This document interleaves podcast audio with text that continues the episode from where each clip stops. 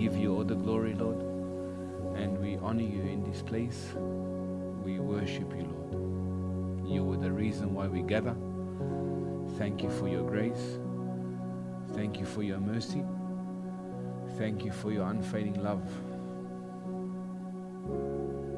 that you purchased for us at the cross.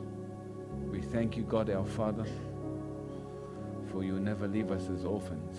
You gave us your Son, and we receive him boldly today. That he alone is our source of peace, he alone is our source of rest, he alone is our source of love, he alone is our source of comfort. We thank you, Father, that in your Son Jesus Christ, we are satisfied. In the name of Jesus Christ. Amen. Amen. Thank you, Jesus. Thank you, Jesus. How are we all today? So I'm not starting. I've been preaching for an hour before this. Uh,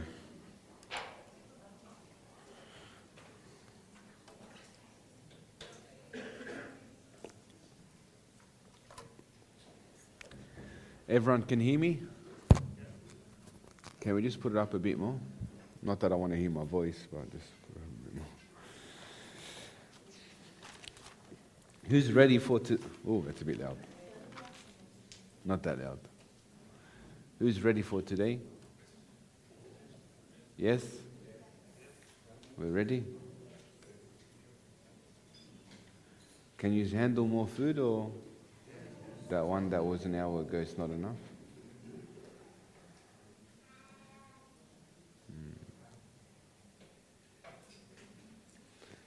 You, Jesus. Who's been enjoying these topics of wisdom? Who has? This is a very good teaching, you know why? Because it's not a one off thing that you receive from the Lord it's to do life with Him. Jesus wants you to do life with Him. And wisdom will produce that.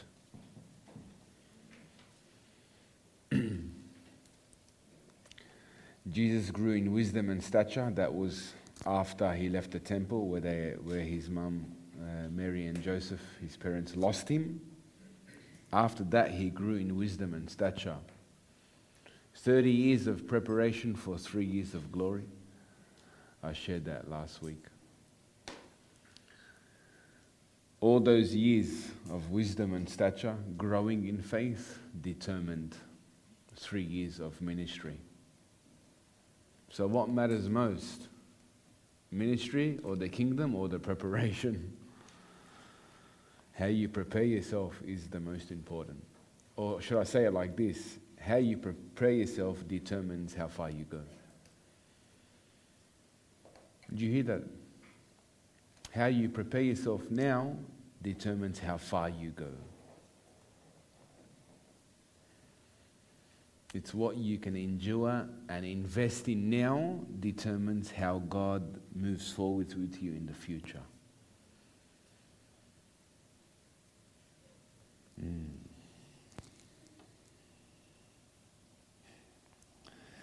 So, which principle is this one? What number? Number five? Okay. We go to James chapter 3, verse 13 to 18, where I got all my teaching from.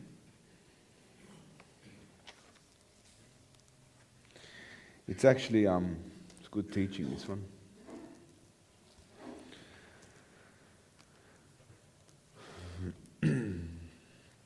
So, so James chapter 3, verse 13 to 18 in the New King James Version.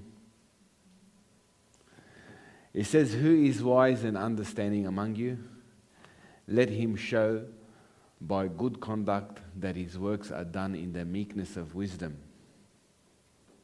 So I established every week that humility is the door to wisdom. As long as you're remaining humble, God can continuously teach you so you can grow. So, whenever you think you know everything, unfortunately, that's as far as you go.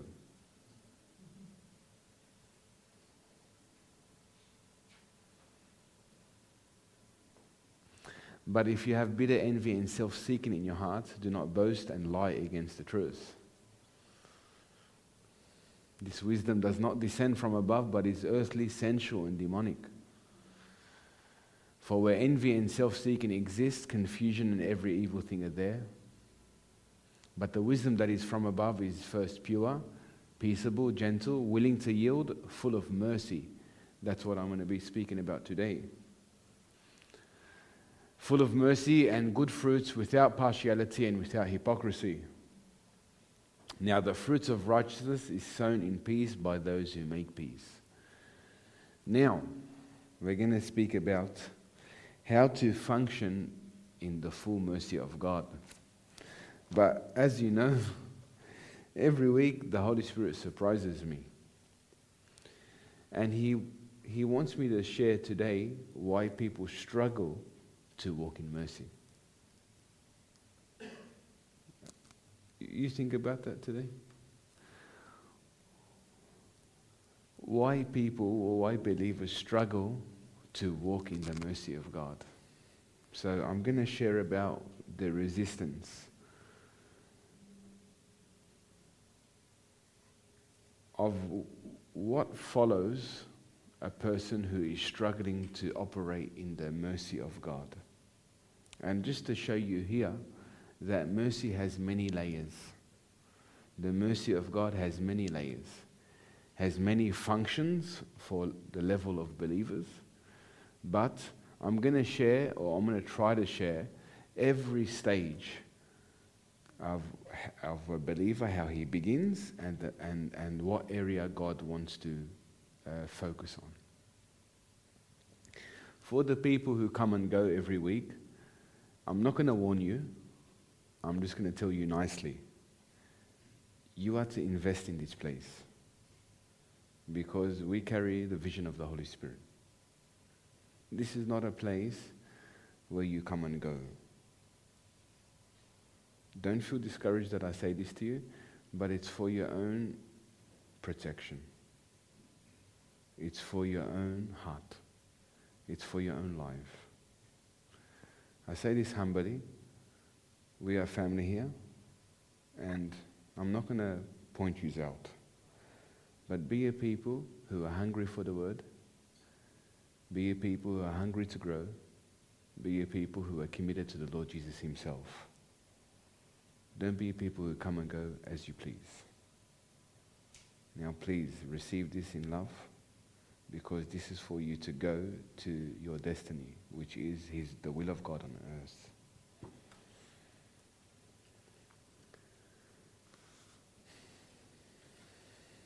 Because every week's teaching, it's a scale that's coming off you to better you for your direction and your focus with the Lord. Every week, there's another scale, there's another part of your flesh that's coming off you so you, so you can succeed and walk with the Lord.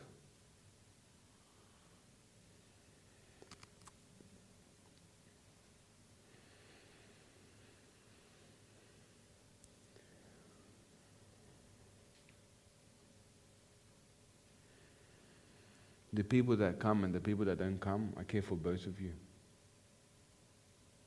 It's so hard to give you a one off response of how I can help you without teaching you and doing life with you together. It's very hard for me to actually give you a one off response of how you can grow and better yourself and become the man or the woman of God that God's called you to be without doing life with you. So I probably have said this many times and I say it again.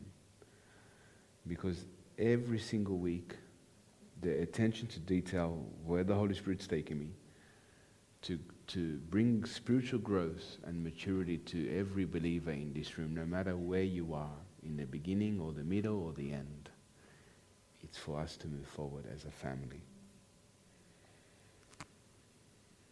So get used to all our faces here because by God's grace, we're here to do life together. And we can't escape each other because you're going to see each other in heaven also.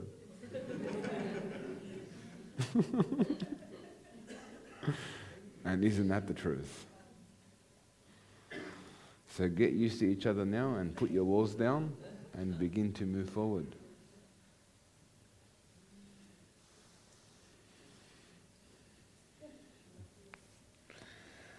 Okay, we're ready? This is interesting um, where the Holy Spirit's taken me. So the word mercy comes whoever's following. From the Strong's e-Sword, the word mercy is Strong's 1656. Tammy's not here today. So the word is eleos. Eleos is the word mercy in the Greek. Now listen to this. The word mercy defines as kindness or goodwill towards the miserable and the afflicted, joined with a desire to help them. Let's listen to that again. The word mercy, eleos, defines as a kindness or a goodwill towards the miserable and the afflicted, joined with the desire to help them. Isn't that, doesn't that ring a bell? I wonder who showed us that. Jesus Christ.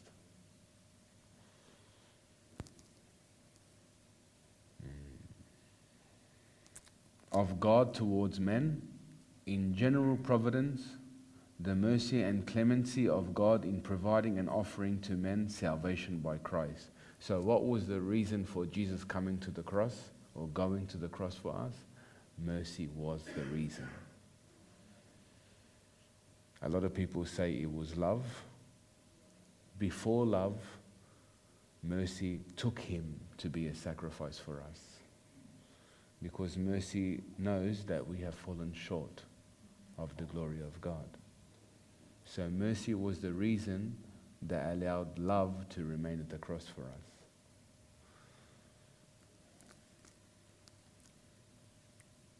us. so it's, it's from God towards men, Jesus, and it's from men towards men to exercise the virtue of mercy to show oneself merciful. So, isn't that interesting? Whatever you show to people around you, determines if you've received it from Jesus himself.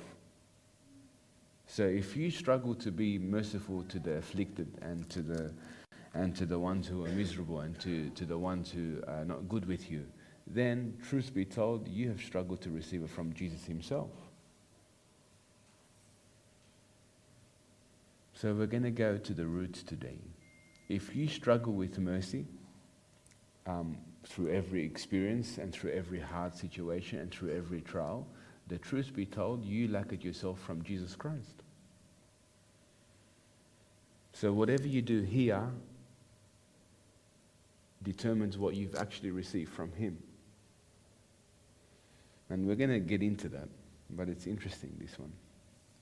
So the Webster's Dictionary, or the Merriam Webster's Dictionary, mercy defines as to be kind, gentle, or compassionate treatment, especially towards someone who is undeserving of it. That's a picture of us with Jesus Christ.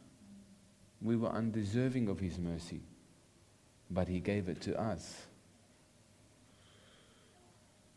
Now, what allows you to fall in trouble with those around you here on earth is the ones who afflict you, the ones who hurt you, the ones who challenge you, the ones who trouble your soul. They're not deserving of God's mercy. Neither are you. And that's the truth. Neither are you then from Jesus. So if you struggle to give it to those who are around you, your enemies, or whatever, cousins, family members, the ones who are hard on you, the ones who are harsh on you, the truth be told, God's withholding it from you. And we'll speak about that. Empathy. Ah, oh, so, the words that define from mercy are empathy. Empathy means the feeling that you understand and share another person's experience and emotions. So empathy is empathy is feeling someone's pain without judging them. It's, it's you feel you feel a remorse you feel remorse towards them that they are suffering and you want to do everything you can to actually help them. That's empathy. The opposite of empathy is what? You deserve what you have done. You deserve what you have done.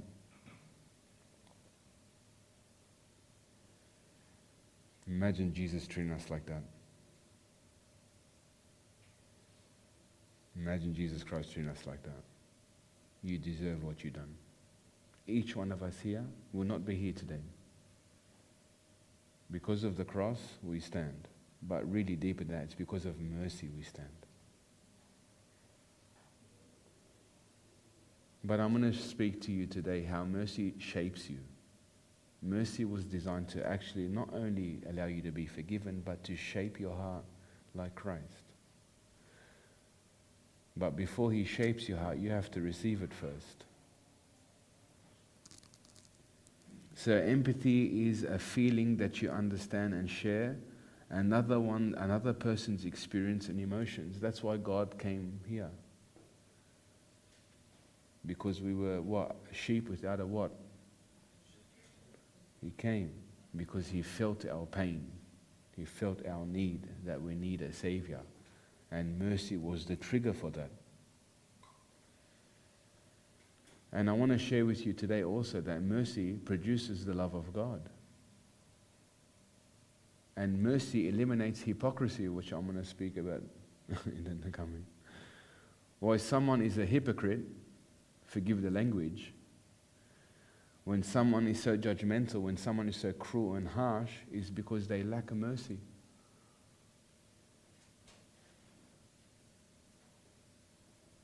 When someone's a troublemaker, I have troublemakers here. I have people that do trouble behind the scenes. When someone's a troublemaker, it's because they're lacking or they're destitute of God's mercy. Love, mercy is the cure that allows you to love. Without looking down on anyone, no matter where they are.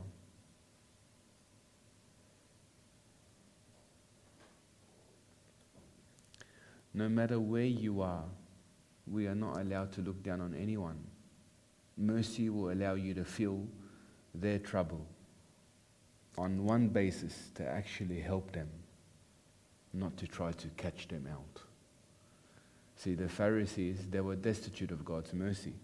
They were looking for any scenario where they were weak, vulnerable, not with empathy, but to catch people out. Today in the Christian world, it's revving so high. We are looking for our next leader or the next one in authority that God's going to use to, to fall, unfortunately, to elevate them so they can be someone. But isn't it interesting that the true mercy of God will never allow you to look down on anyone but to actually pray for them?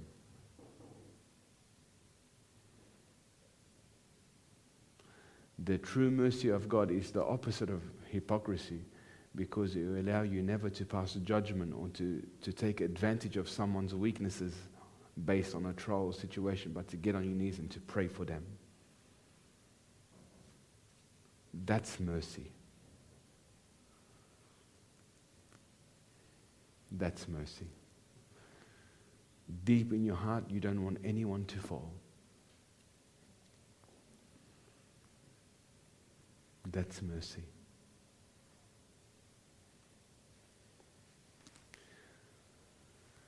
Listen, I tell you this the truth. If you don't get this mercy of God in your life, and fill yourself up what Jesus really done at the cross, you will not succeed in your journey. You'll fall into every trap of the enemy. Because if you're destitute of mercy, guess what you're up against? Hypocrisy.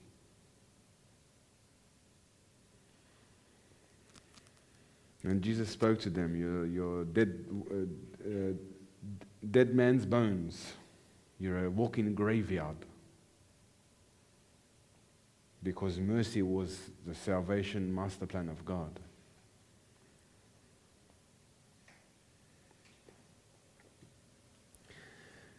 So the words that define from mercy are empathy, the feeling that you understand and share another person's experience and emotions. You know, it's interesting. When people fall, people find a way to elevate themselves, to make themselves look better or stronger than that believer.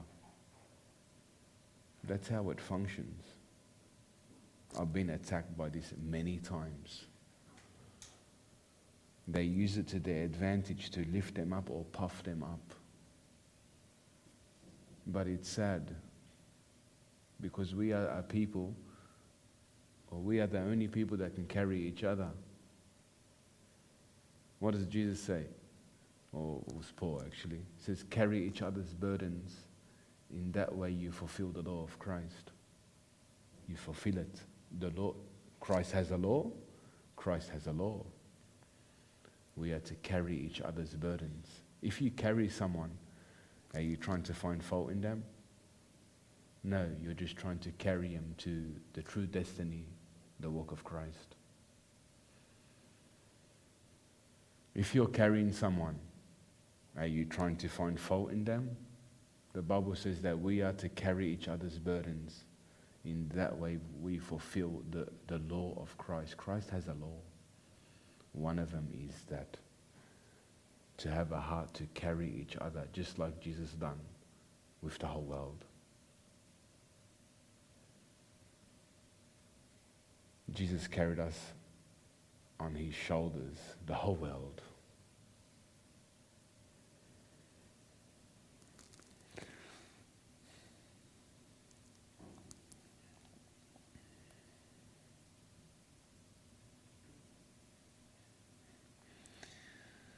So the third word is leniency, to be lenient or to, or to, be, to be a person of leniency. Leniency defines the fact or quality of being more merciful or tolerant than expected. Did we hear this? No, didn't hear it? Leniency, this defines from the word mercy.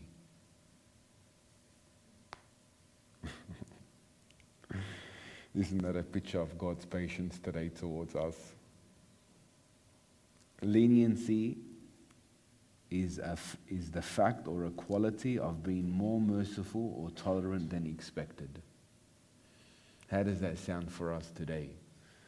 Forgive them, they don't know what they are doing. Even believers today don't know what they're doing. The things that come out of their mouth, it's poison.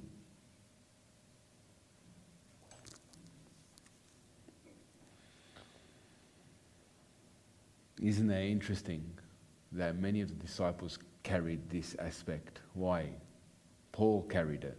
He was tolerant more than anyone on one basis to do what? To save as many as he can. He was tolerant with the heart of Christ to actually meet people where they are on one basis to save as many as he can. What does the religious person do? Cuts them, shreds them in one outing just to prove what they know or to be more superior than someone else.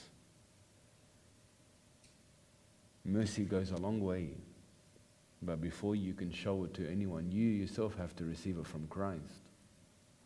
And that's what I want to talk about today. Whatever you do to those who are external is because of what Jesus has actually done inside your heart. For you to be merciful, you have to meet the one who gives mercy. So, leniency, again, is a quality of being more merciful or tolerant than expected. The next word is tenderness. Tenderness defines as a sympathetic concern for the well being of others. You know, today, I, I just share my heart with you. Today, we come a people who just care about ourselves. Today, we have become a people who just care about ourselves. Don't be hurt. Why so many people can't enter the kingdom of God and go and seek and save the lost is because they don't care for those who are lost. One of the one of the one of the transitions for you to be a person who can operate in the kingdom is for you to look at the interests of others rather than yourself. But we've become a people who, before we care for those outside, we have to care about ourselves and our situation first. Jesus does it the opposite way. That when you go outside and look at the need and the want of other people, God behind the scenes lifts you up.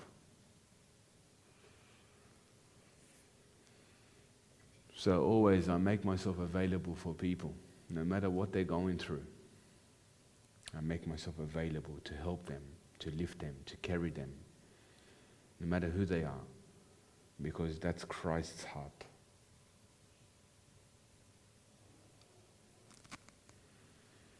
I gave a few people here. I gave a task to some people here many years ago where they bought some of their friends and they won them to the gospel. Yeah? You want to hear something funny?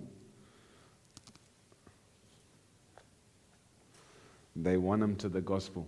They won them to the gospel and they bought them and they started to fellowship with them.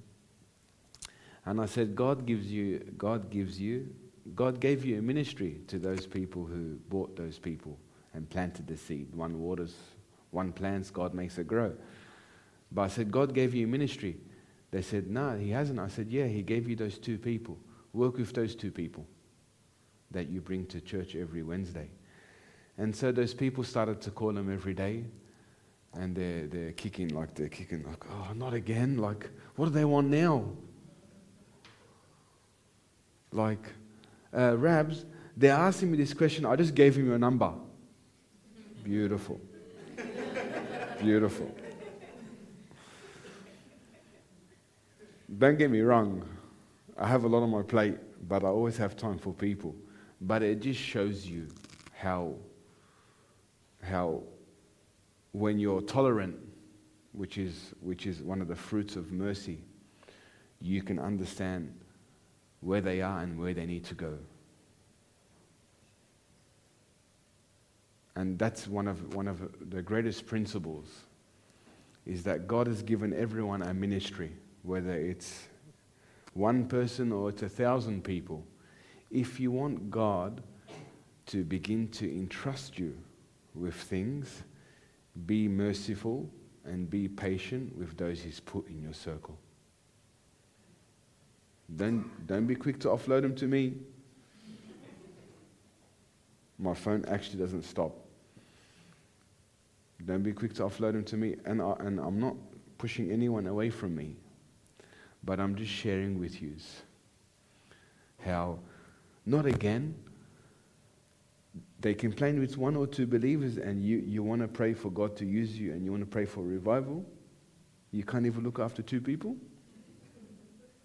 No, I'm just giving you a bit of a reality check.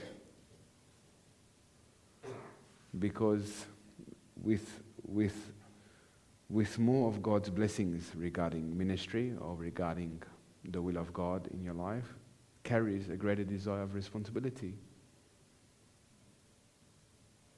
Carries another form of patience in you to meet people where they are and to understand what they need. But it was just interesting. One or two people that were complaining. And they lasted a week. Then they gave my number. So what I do, I tell everyone to come here and I give the word that God gives me to everyone. And the hidden ones and the warnings and the promotions, I tell them in secret.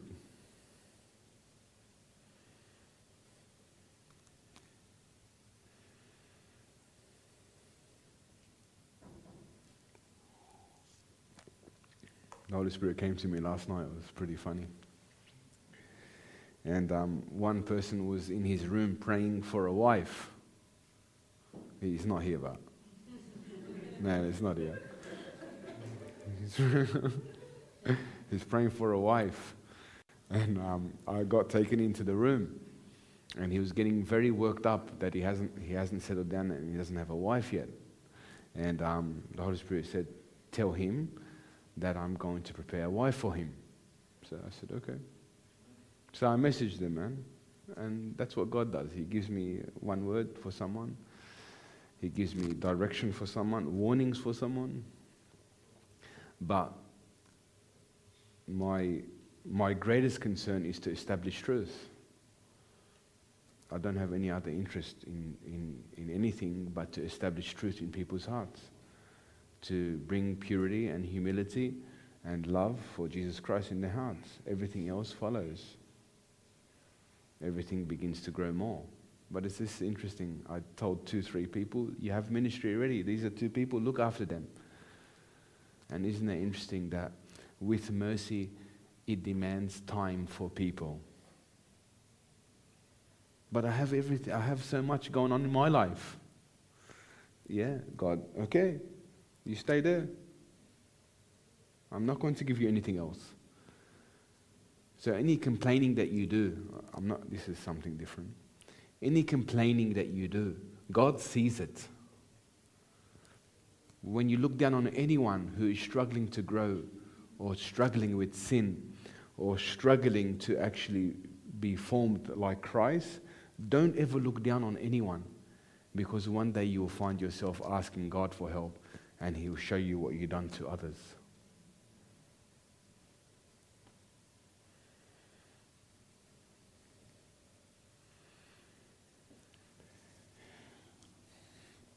So, tenderness, sympathetic concern for the well being of others. Isn't that interesting? What produces, what follows after a tender heart? You know what's established after a tender heart?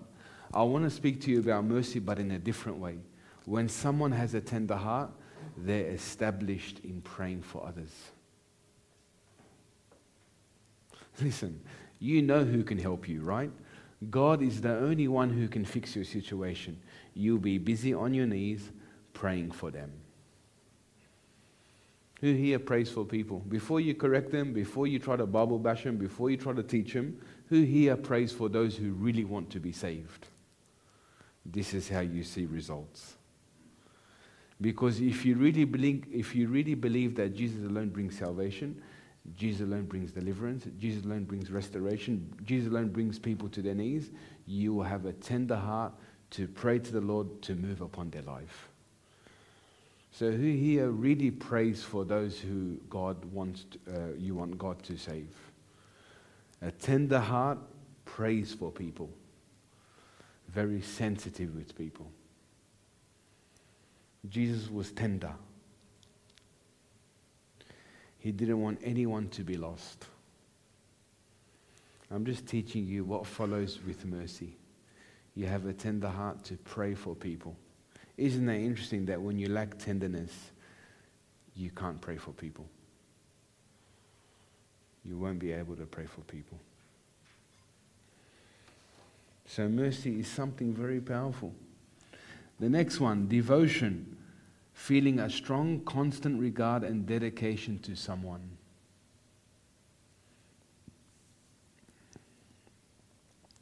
Goodwill, a cheerful readiness regarding friendships, to look at the concern and interest of others and to support them in every way. This is the definitions of mercy. These are all the words that produce mercy. Now, if you want to become an ambassador of Christ, this is one of the most important things in our life. Or you're doing it for yourself. You're actually doing it for yourself. You're trying to be someone for yourself.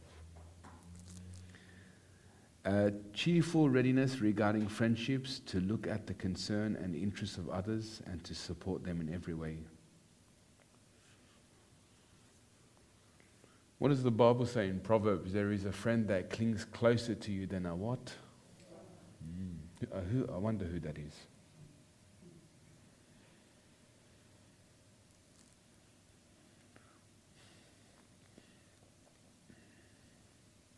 So, from this teaching, you're going to see before you can actually give mercy to anyone, you yourself have to get it from God.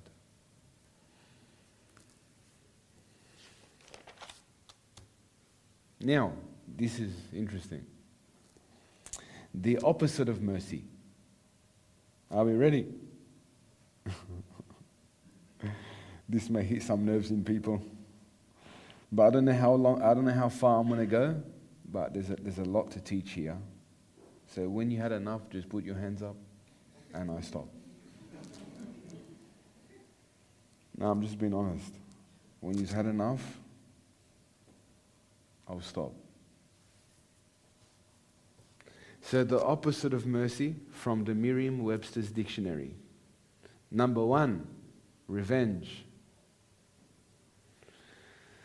So, the definition of revenge, you only see it when you're intimidated. Are we listening here? You only see revenge when you're intimidated, when you're put in a corner, when people are coming against you, you only see that fruit. You won't see when everything's good.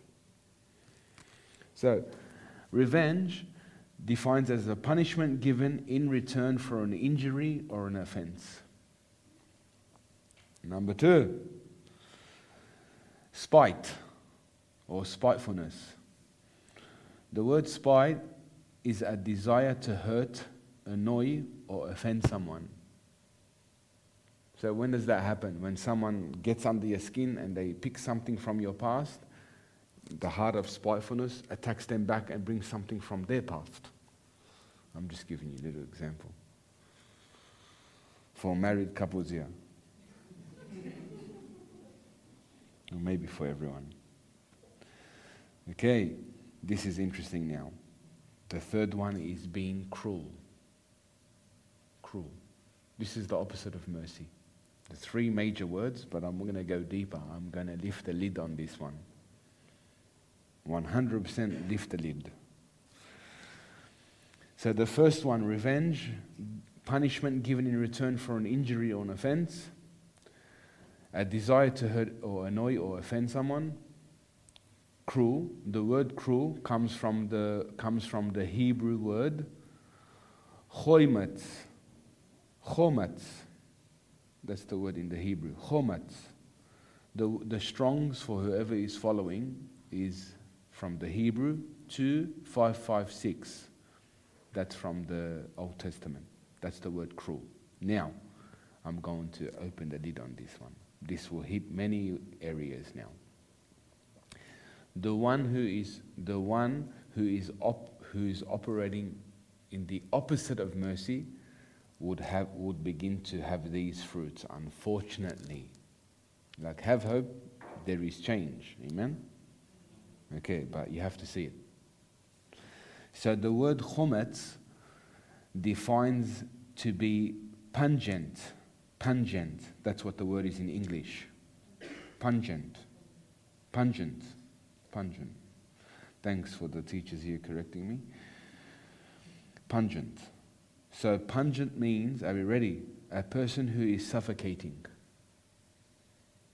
Who suffocate who he who he is suffocating and suffocates those around him he or her. Number two, this is a big one. So, the opposite of mercy, this fruit will follow bitter.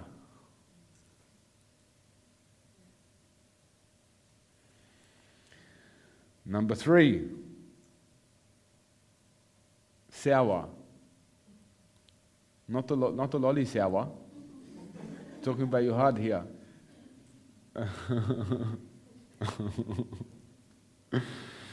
Suffocating, bitter, sour heart.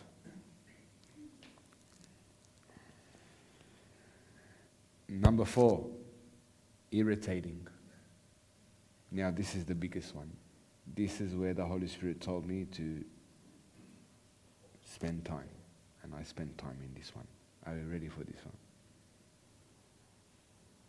Sorry to burst your bubble. But you have to hear this. The word pungent, the last word that it defines from, this is all from the original scripture. The word pungent, the last word of a person who operates in the opposite of mercy is to be grieved. I'm going to define that word. So, one who is cruel So the, the word cruel here, because this is all coming from the word cruel, chometz, the one who is cruel, unfortunately, is because he is grieved. He's grieved in his own heart. Then he is cruel. Because if he's, if he, if he, if he's, if he's, if he's cruel to the outside and everyone around him, it's because he's grieved in his own heart. Do we understand? So I can continue now. So, someone who is naturally cruel is destitute of God's mercy in his heart. Naturally, he is cruel with every situation, everything in his life, and the people around him. Okay? Lord, deliver me. The Lord's delivering you. Lord, deliver me. I want to be free. He's showing you now why you do this.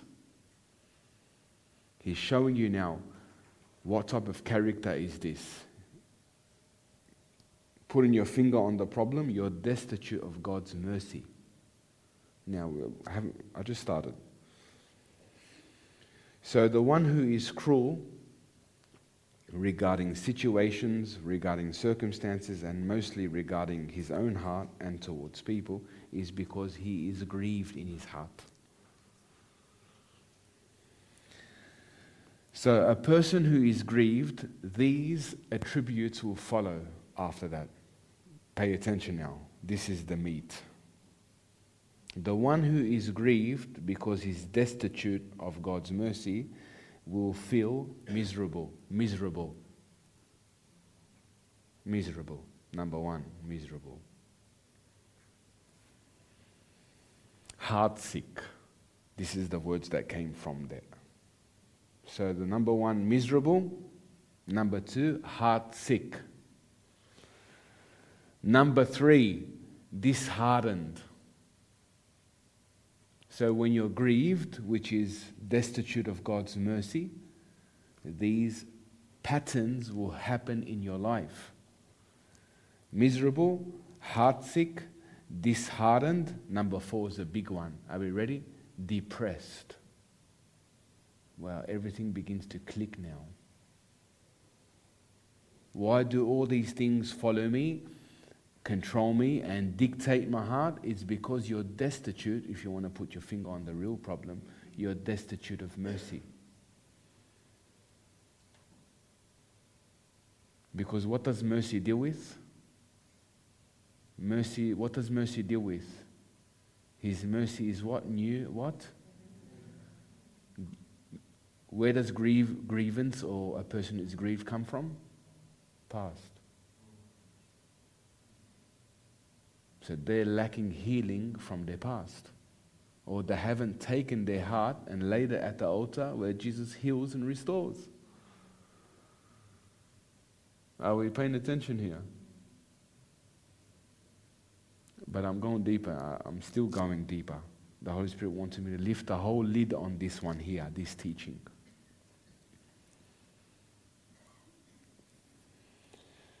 Number four, depressed. A person who is grieved, which, is, which, which comes from the word cruel, which is destitute of mercy or the opposite of mercy, he will become depressed.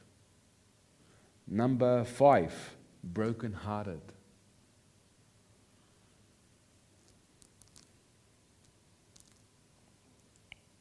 Very big one, this one. Joyless.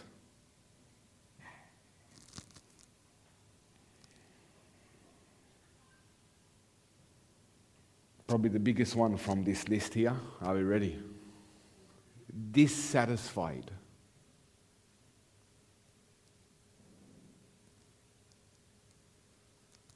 Well, big one, this one. Dissatisfied. You're never satisfied.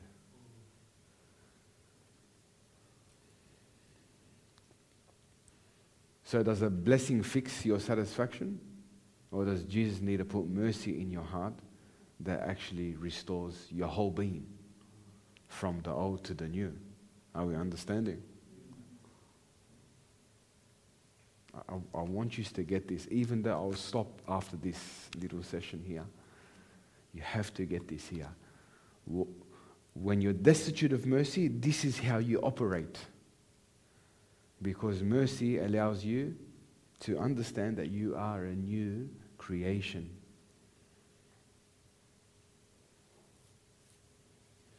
So, number one, miserable. I'm miserable in my heart. I'm miserable in my mind. Listen, don't hide today. Whatever you're feeling inside your heart, really bring it to the Lord. Because Jesus wants to uproot any of these roots that, are, that is getting in the way of you knowing Him and loving Him. That's the truth. And part of knowing Him, one of the major principles of of Christianity and knowing Jesus is mercy. Mercy was designed not only to forgive you, but to actually transform you into a new creation. Right? I went through all these, my friends. If this makes you feel better. I went through all of these, and I cried to the Lord that He can actually change my heart. And that's the truth. I went through the majority of them. And I saw it so much that I was at war with it. And I hated myself at times because hidden deep down beneath, there were traces of these that were still surfacing in my life. I hated it. I don't want to become this person. So I went to the one who can fix me. Because why did Jesus come? He comes for those who are in need of a doctor. My friend, I need a doctor. He didn't come for those who don't need a doctor. There's nothing wrong with me. That's what you think. Until he starts to scan and check whatever's inside.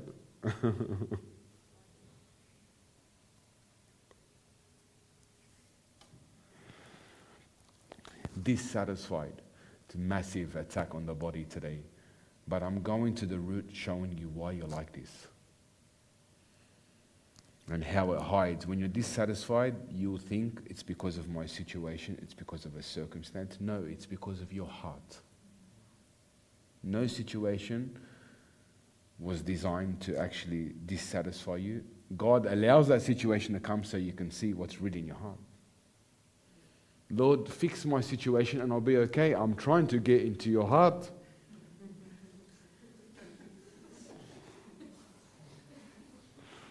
Can't you see your heart? The next problem comes, Lord, fix this situation. I'm showing you deep inside you're not satisfied as a person because you're carrying the old failures and your old weaknesses and your old traumas into your future.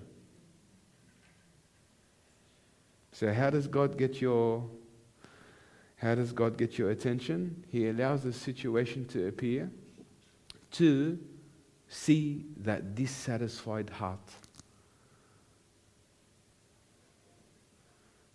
Lord, fix my situation, I'll be okay. He fixes it. Next situation comes, the, the wound is still open. He allows another situation to come until you put your eyes on your heart. Guard your heart, everything you do.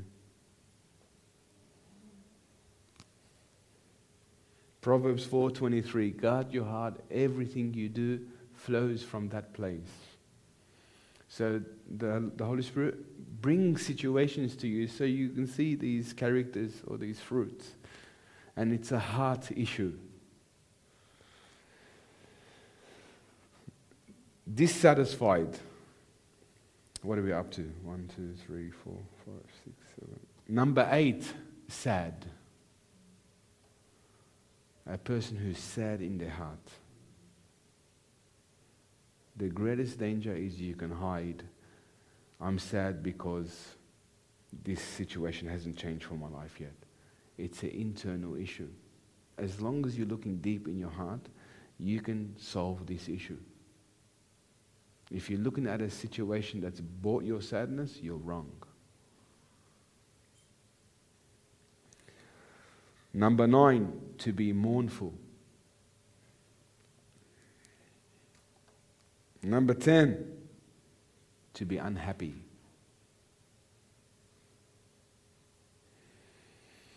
Can I share something about that? A person who's unhappy shows they have no confidence in life. That shows that you haven't been given another opportunity and a new life from Christ. Because if you're still operating in a, in a lack of happiness or you're unhappy as a person, that shows that Jesus hasn't given you a new hope. That shows that Jesus hasn't restarted your life to start again. Because what does the Bible say? That we are born again to a new and living hope. So if we are, if we are born again to a new and living hope, that means that our old life has died. So let's say you are born again to a living and new hope, but you choose to live both lives, you will stay sad. You will stay unhappy because you're still carrying your old life that Jesus has actually restored you and died for you from.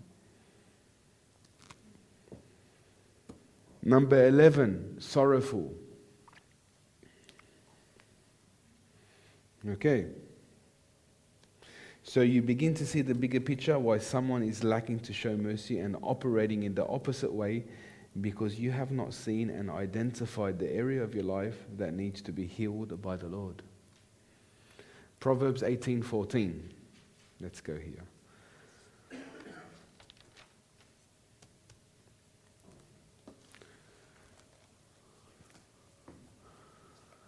So, what does he say here? Proverbs 18:14. The spirit of a man will sustain him in sickness. So here it's saying that when you go through a physical sickness, you can be healed from it. But who can bear a broken spirit? So isn't that interesting that a, a broken the word here in the in the e-Sword is a wounded spirit. So it's not so much a broken spirit. You're wounded as a person. And isn't it interesting that, that, a, that a wounded person produces a victim mentality? Can you see this, someone? So here it's saying that if you go through physical sickness, by the grace of God, you can be healed. But if you carry this, nothing can heal you. Are we understanding someone? Nothing can heal a wounded spirit because you, you carry a victim mentality. What does a victim do? That's enough. That word's enough there, the victim mentality. All he does is complain. The greatest way you can curse God is by complaining. The greatest way you can mock God's character is by complaining. Isn't that interesting? If you want to, uh, if you want to, um, unfortunately, if the greatest way you can hurt God today is by complaining, because really it's directed at Him that He's not good for your life. So here He's showing us that no, no one can recover from a wounded spirit unless you bring that heart to the Lord Jesus. No situation on earth, no blessing on earth, whether from God or through this earth, can heal a wounded spirit. Jesus has to heal you from this. And where does your healing come regarding a broken spirit?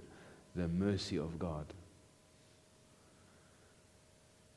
Because mercy tells you that God will have mercy towards those who have sinned, rebelled, failed. They're a nobody. Mercy will lift you up out of the miry clay where there's no hope because that shows you that there is someone bigger than you, higher than you, that loves you and cares for you and doesn't want you to stay there anymore. Mercy tells you you have a hope that someone loves you and cares for you. His name's Jesus. But mercy shows you that you're a person of a, a new identity, a new character now, because you're cared and loved for someone greater than you then you start to feel cherished. You start to feel loved. You start to feel complete because someone loves you and cares for you. That's what mercy does. Not only it forgives you, not only it heals you, but it gives you a new identity.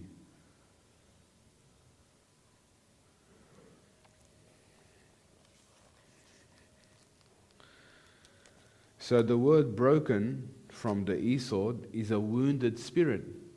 A person who's wounded, what happens in their life?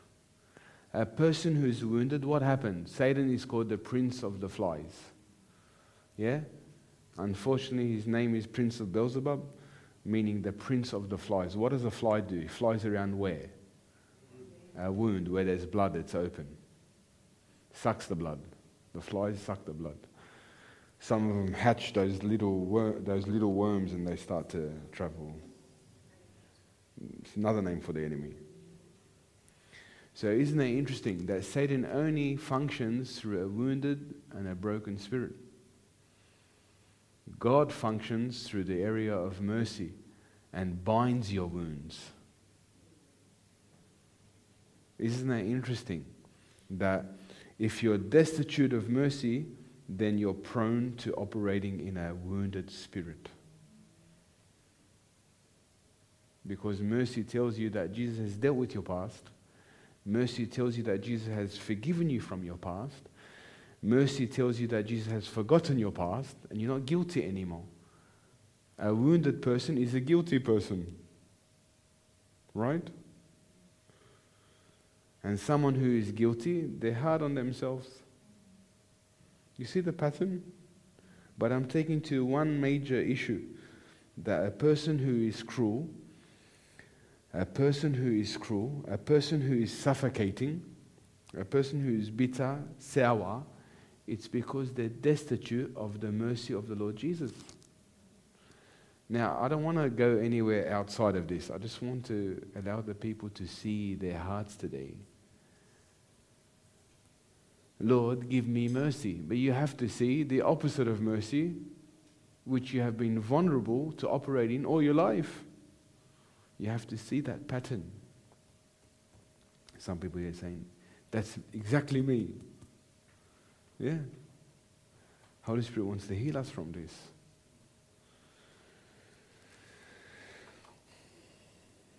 So look at this here.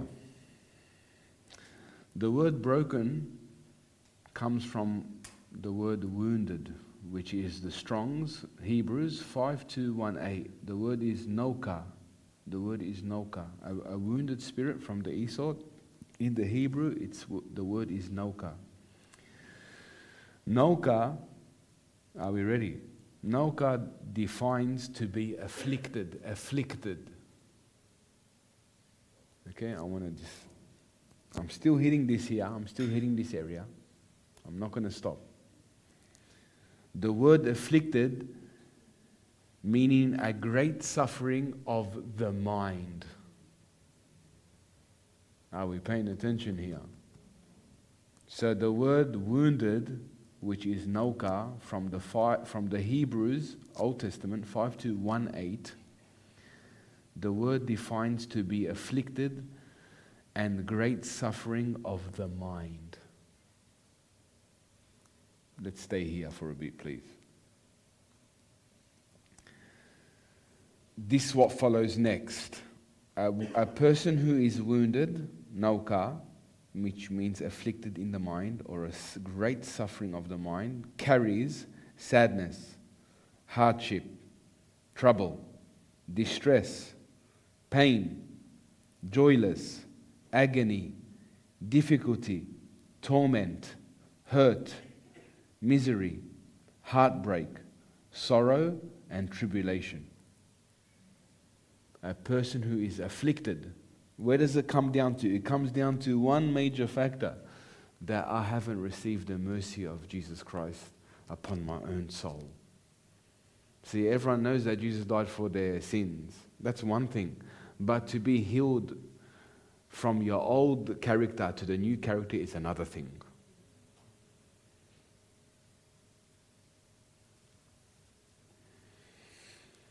So, who here has, suffer- has been victim to this?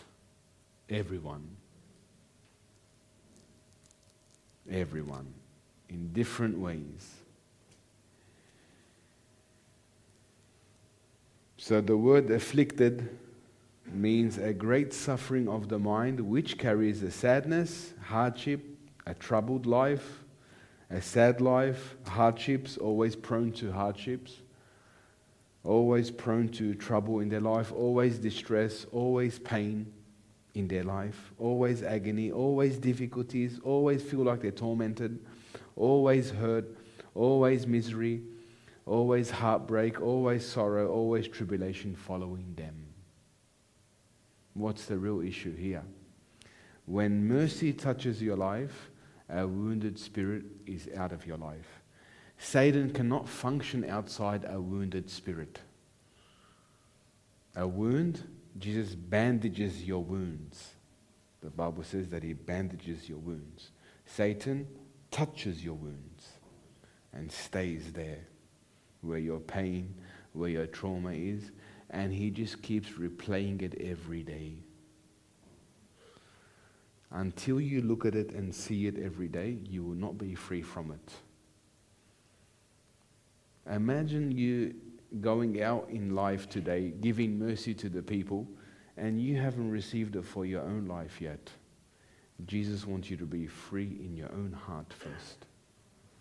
Then you can really understand what mercy tastes like.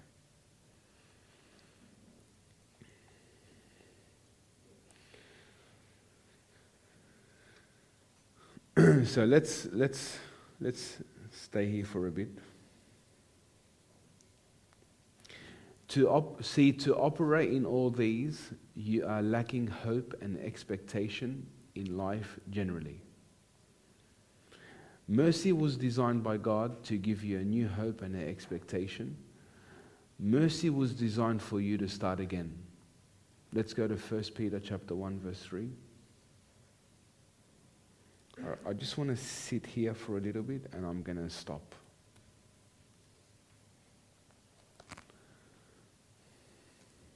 Now, the first area, the first area, the first area Jesus wants to do in your life is to give you what? Isn't it interesting here that mercy Mercy from Jesus Christ was designed to do what in your life? To give you this one here. This one here.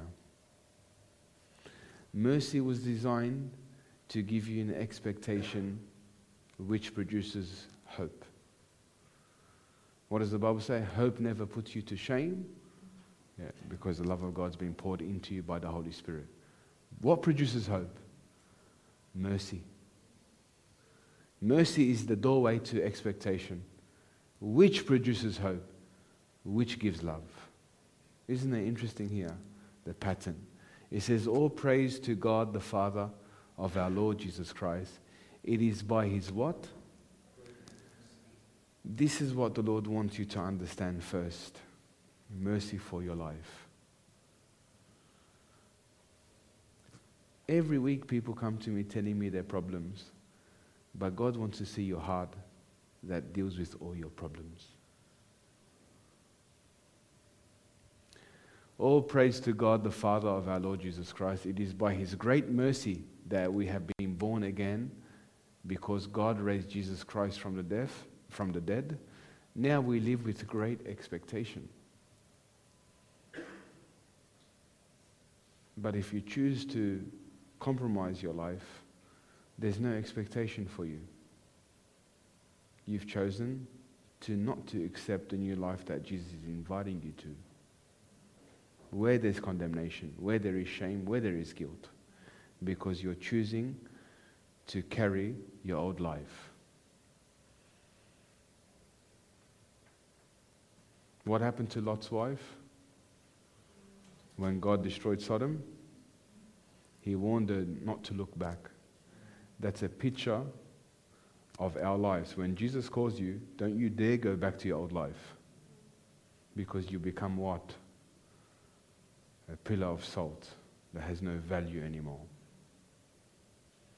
Many people here today, they have turned back to have a bit of Jesus, a bit of this world too, you're bearing the consequence of that. When Jesus calls you, he warns you, don't even look back. Because what's going to come to this world, it's a picture of his second coming. What, what's going to be like that? Destruction. Everything will be destroyed. Only those who kept their eyes on Christ and followed him all the days of their life. Because anyone who makes themselves a friend to this world is what? Enemy.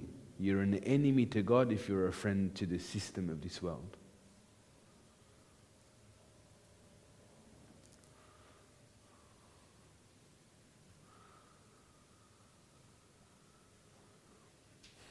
All praise to God, the Father of our Lord Jesus Christ. It is by His great mercy that we have been born again because God raised Jesus Christ from the dead. Now we live with great expectation. Number two, Isaiah 49 13.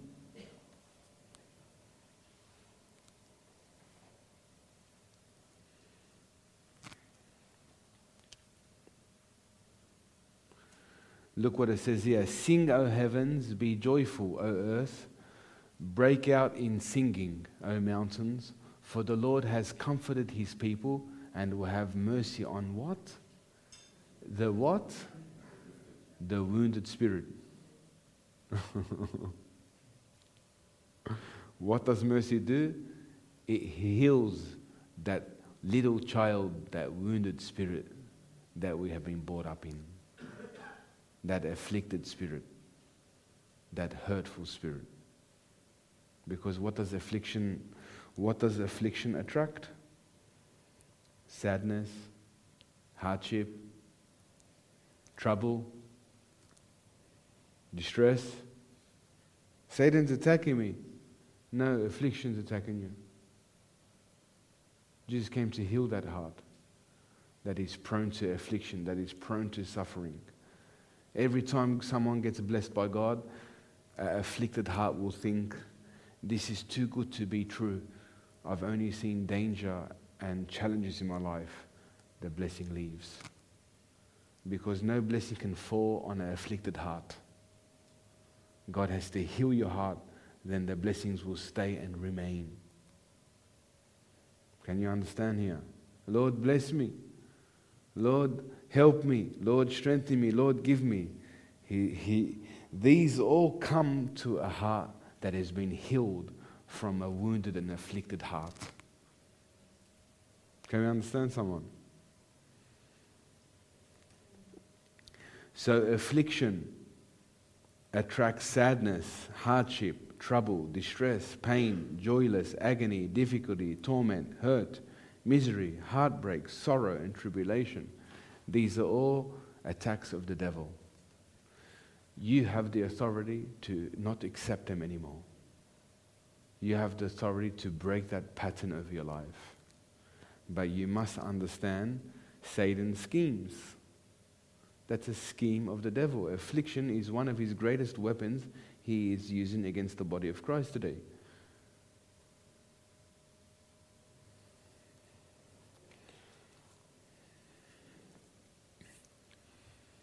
So look what it says here. Mercy was designed to what? Heal that broken heart that I spoke about, that wounded spirit. Mercy shows you that your life starts again with Jesus Christ. So isn't that interesting? Do you want to who wants to walk in the mercy of God today? I'll give you one little tool. Yesterday is yesterday. If his mercy is due every morning, yesterday is dead. Don't bring up your weakness. Don't let anyone around you bring up your weakness or your failures or your downfalls because all you're doing is opening that wound again. Satan is walking in and beginning his turmoil again against you. Couples, couples. Couples today. People that are struggling in life in general people that are struggling with sin, people that are struggling with affliction of the mind, once you take her to Jesus, you have, it has to be settled in your heart that He has forgiven you. If He's forgiven you, He's removed the penalty of that guilt, of that condemnation, of that hurt. He's removed that penalty from you. So, no, nowhere are you allowed to bring that weakness that Jesus has forgotten through his death over your life. So every day is a new day with the Lord. If his mercy is new every morning, you're not allowed to bring your downfalls from yesterday. What do we do? We speak about our pain from last year.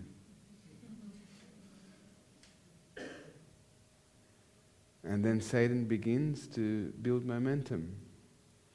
And he has a little opening, he starts to attack you.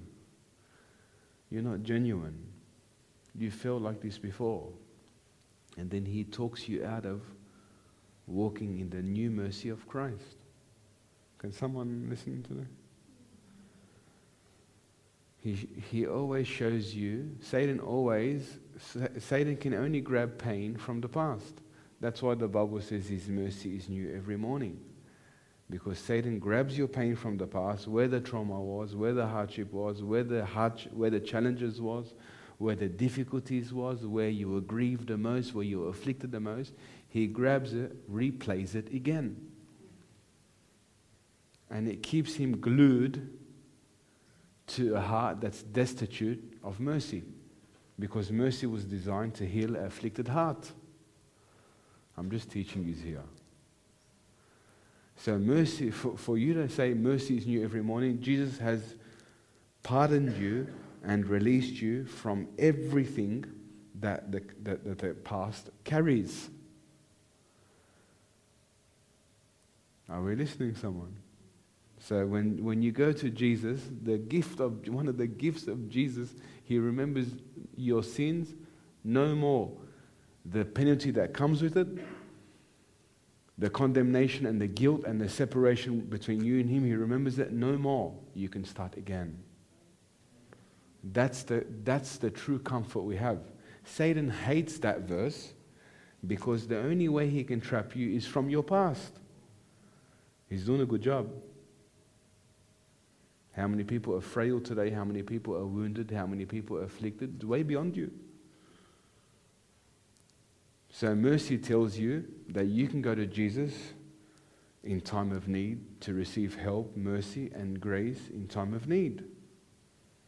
So, for you to walk in the mercy that God prepared for that day, you have to forget yesterday's day, yesterday's failures, yesterday's weaknesses, yesterday's downfalls, and start again. That's how, that's how you will not become a punching bag for the devil.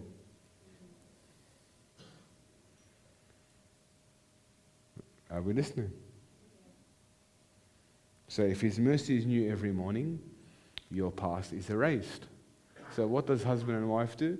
They bring up six years of. Six years, maybe ten years of the old person that Jesus has forgiven through his mercy. I'm just giving, I'm just teaching.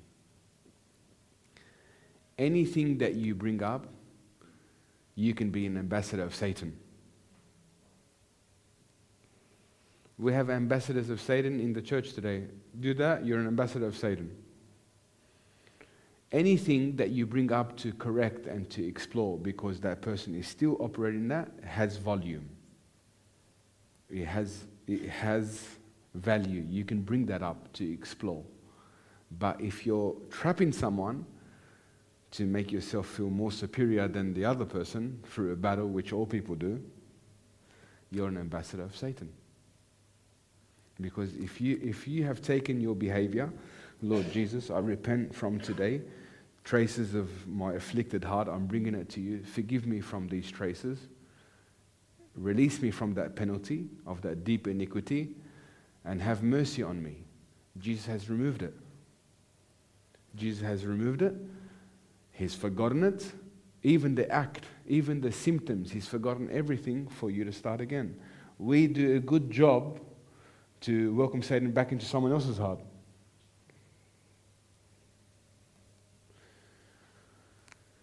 Isn't that interesting that this world today, isn't that interesting? That you can do a thousand good things, but the one thing you do wrong, they'll never forget it. I'm talking about the body of Christ here.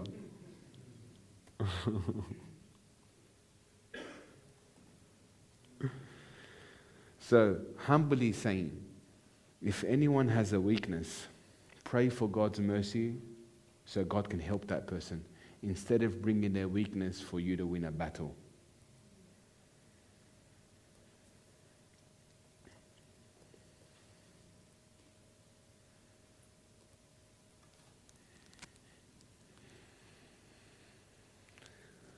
Don't be an ambassador of Satan. Don't be an ambassador of Satan. Yes, God's judgment begins in the house of God, but there is a way that God brings true repentance and true mercy to a person that needs to change. And isn't it interesting that mercy was designed to change you and transform you?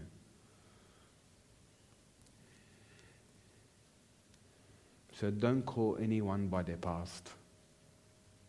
Because all you're doing is bringing, you're digging up that casket that Jesus already settled by his blood.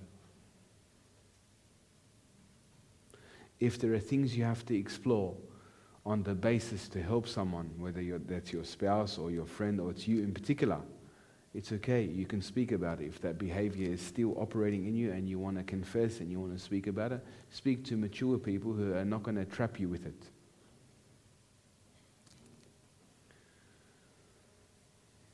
Psalms 31 7.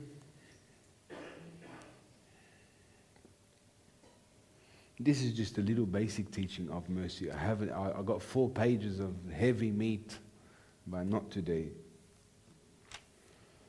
This is just a ba- this is just a basic principle of if you lack mercy, this is how you function. Isn't it interesting that God takes me the other way because that's what we are up against. That's our opposition. In the beginning of our journey, everyone is destitute of God's mercy.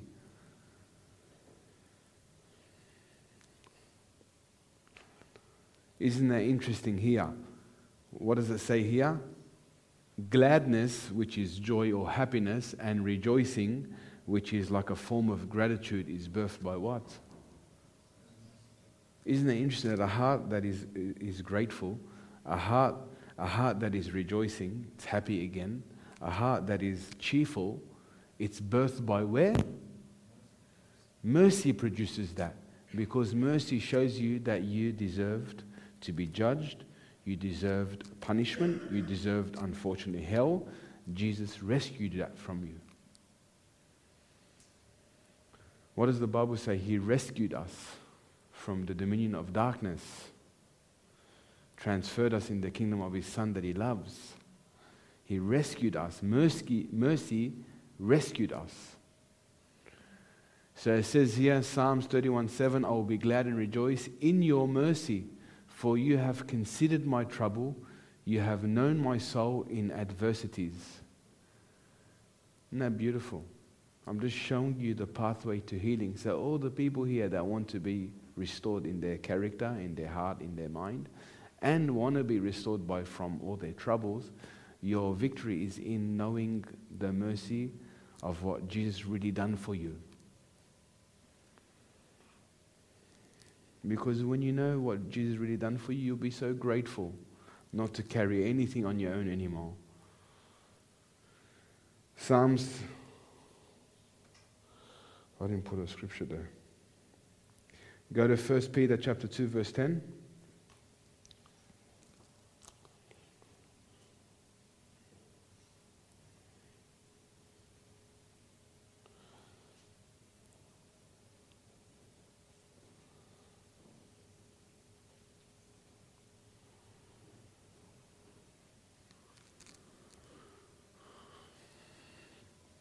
So, here, what are we dealing with here now? What are we dealing with now? A people who had no identity. What does that show us here? That if we are people who had no identity, it's because we're still operating and functioning in the old nature. Right? Look what it says here. 1 Peter chapter 2 verse 10. It says once you had no identity as a people, your old lifestyle, your old nature, before Christ. Now you are God's people. Once you received no mercy, now you have received God's mercy. What changes your old nature, your old identity to the new nature of Christ? It's found in the mercy of God. Isn't that interesting that Satan is so persistent in attacking your effort against God's mercy? He wants you always to try to fix your own self without going to the source of mercy that empowers you to actually change. Isn't that interesting that Satan attacks this one the most? Condemnation, unworthiness, disappointment, frailty, weakness, they all come from being destitute of God's mercy. Isn't it interesting that Satan attacks this area so strongly? He loves to attack believers so strongly in this area. So, isn't it interesting that your identity is birthed around one major principle God's mercy in your life?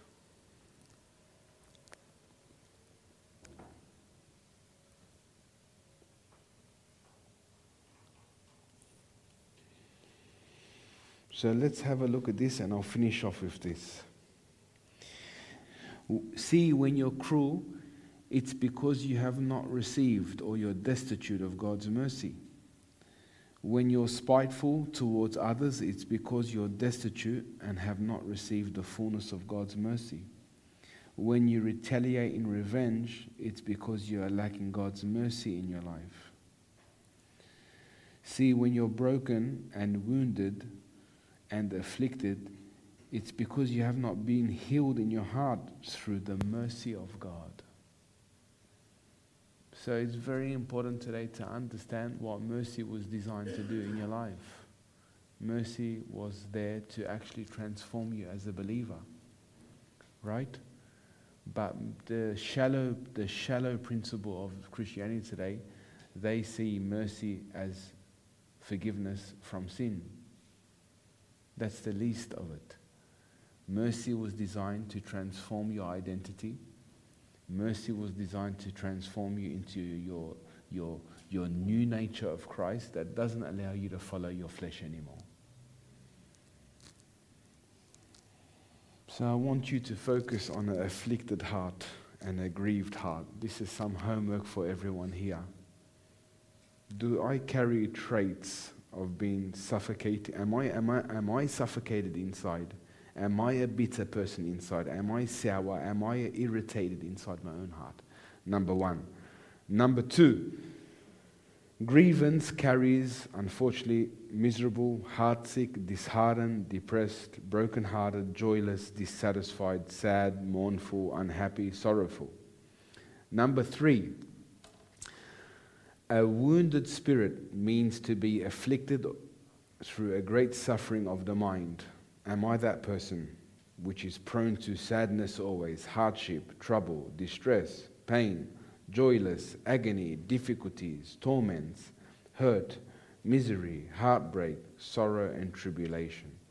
These are the three areas I want you to address in your heart. Not this coming weeks until it's actually restored and healed. Because mercy was designed by God to actually heal and restore us as believers today. I want you to focus. This is your homework for your own heart. Please, I'm not going to come back and put ticks or X. This is your life to do life, to be free, and to enjoy the rest of your days on earth with the Lord. Right? These are the three areas I want you to have a look at. Am I suffocating? Am I suffocating as a person in my heart? Am I bitter? Am I sour? Am I irritated in my own heart? Have a look. Do your homework.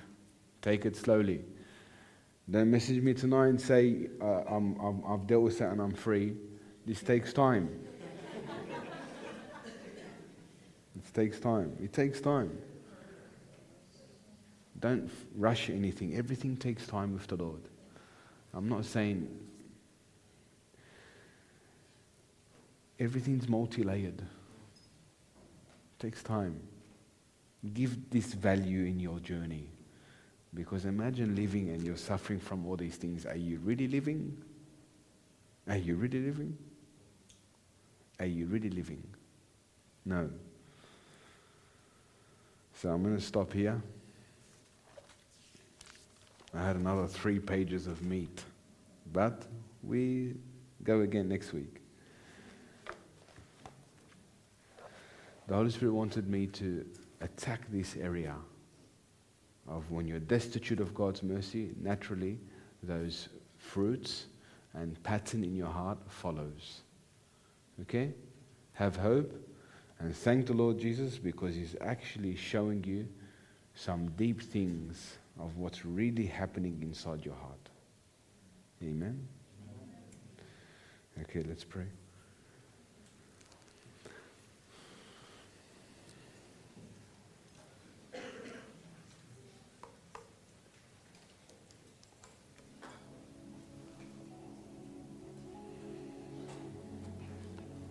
I'll be worried. I'll be worried if someone thinks there's nothing wrong with them. No offense to anyone, but I would be worried. Because forever I'm seeing all the things that are going through my heart. Because believe me, we are in need of a doctor. The ones who don't think they need a doctor, unfortunately, operating in pride. I need a doctor every day, every week, every month.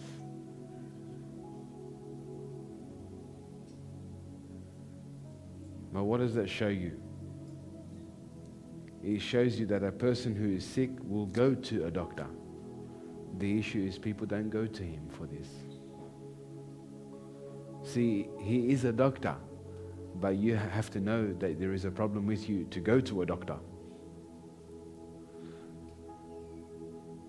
And when you think in your mind, God knows everything, you know, He will just work with it. No, you have to go with Him with an urgency that He is going to heal you.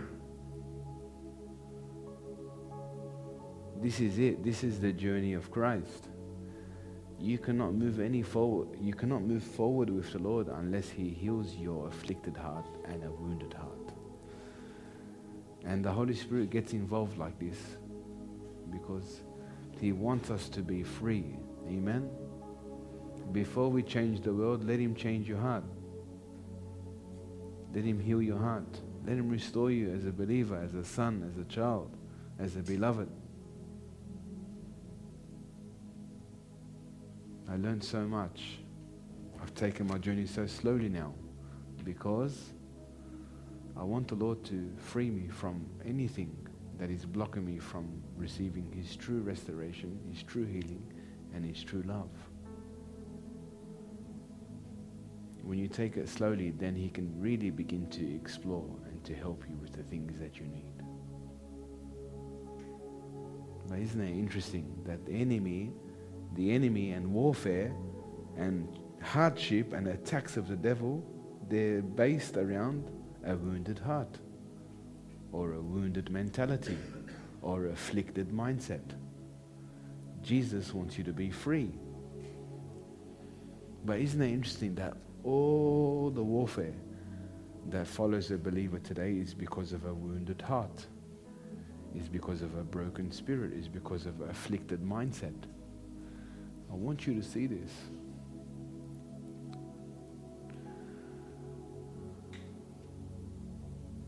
Failure, failure brings afflicted mindset. Rejection brings afflicted mindset. Hurt brings afflicted mindset. Betrayal brings afflicted mindset. Lack of love brings afflicted mindset. Hopelessness brings afflicted mindset. You see the picture? until you go to the Lord and He heals you by His great mercy, Satan will continuously intrude those areas to create disharmony in your heart.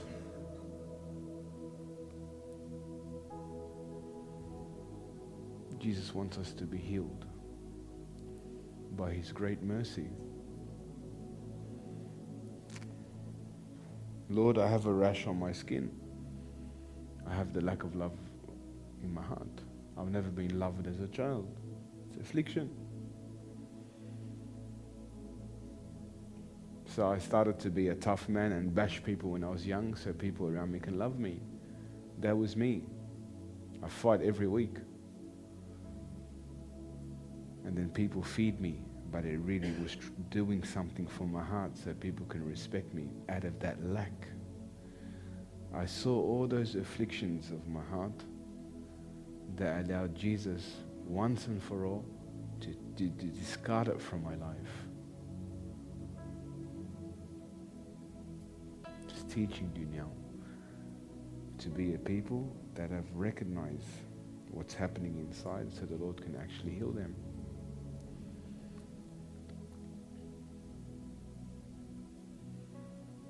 See, when you go to a doctor, then his blood can be applied upon your life.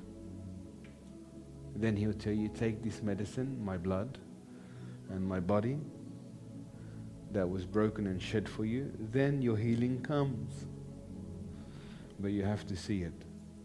For you to go to a doctor, you've seen that there is something wrong with you. Mercy was designed not only to forgive you, to heal you and transform you, give you a new identity. Let's stay there for a bit. We thank you, Jesus. We give you all the glory because you bandage our wounds, Lord. By your sacrifice at the cross, you restore us. Thank you for your mercy, Lord, that triumphs over judgment. I thank you for your mercy, Lord, that allows us to have a new hope and expectation that you'll never leave us nor forsake us. Thank you for your great love, Lord, that allows us to start new every morning. Hallelujah. We worship you, Jesus. Because of you, Lord, we will never be destroyed. Because of your faithfulness, Lord, we will never be rejected. Thank you, Lord. From here to your throne of grace, we thank you that you have given us your words of life that allows us to be victorious and allows us to be healed from every wound of the old man or the old nature. I pray this blessing upon every person here today, Lord, that we can walk in your new nature that you purchased at the cross. I worship you, Lord. I pray for every heart here that is wounded. In the name of Jesus Christ, I command that wound to be healed by your precious blood that flows from the throne of grace. I declare it now in Jesus' name that every person by faith in our Lord Jesus Christ has been healed and restored from any forms of affliction. Thank you, Lord Jesus. Satan, we renounce your affliction upon every head in this room in the name of Jesus Christ, we have authority over you. And Jesus has rescued us from spirit of affliction and from all your traits and your tactics against us. In the name of Jesus Christ, we bind you. For we overcome you by the blood of the Lamb, the word of our testimony. Our testimony is that Jesus was crucified publicly triumphing over you. And I declare over every head today that the old has been settled by the blood of Jesus. Thank you, Jesus. Whom the Son sets free is free. For greater is the one who's in them than the one who's in the world. The same Spirit that rose Jesus from the dead is now living in us. And I thank you, Jesus that nothing can ever separate us from your love ever again. Thank you for your love that mercy really purchased for us. Thank you, Jesus. We bless the people today. And I pray that you give them a new expectation so they can live for something that outweighs their life that they may know they're called to a greater life, to let go of their own life so they can find their new life in you. Amen. Hallelujah. We thank you, Jesus. Thank you. Take your time in what I preach today. Reflect. And don't be ambassadors of Satan.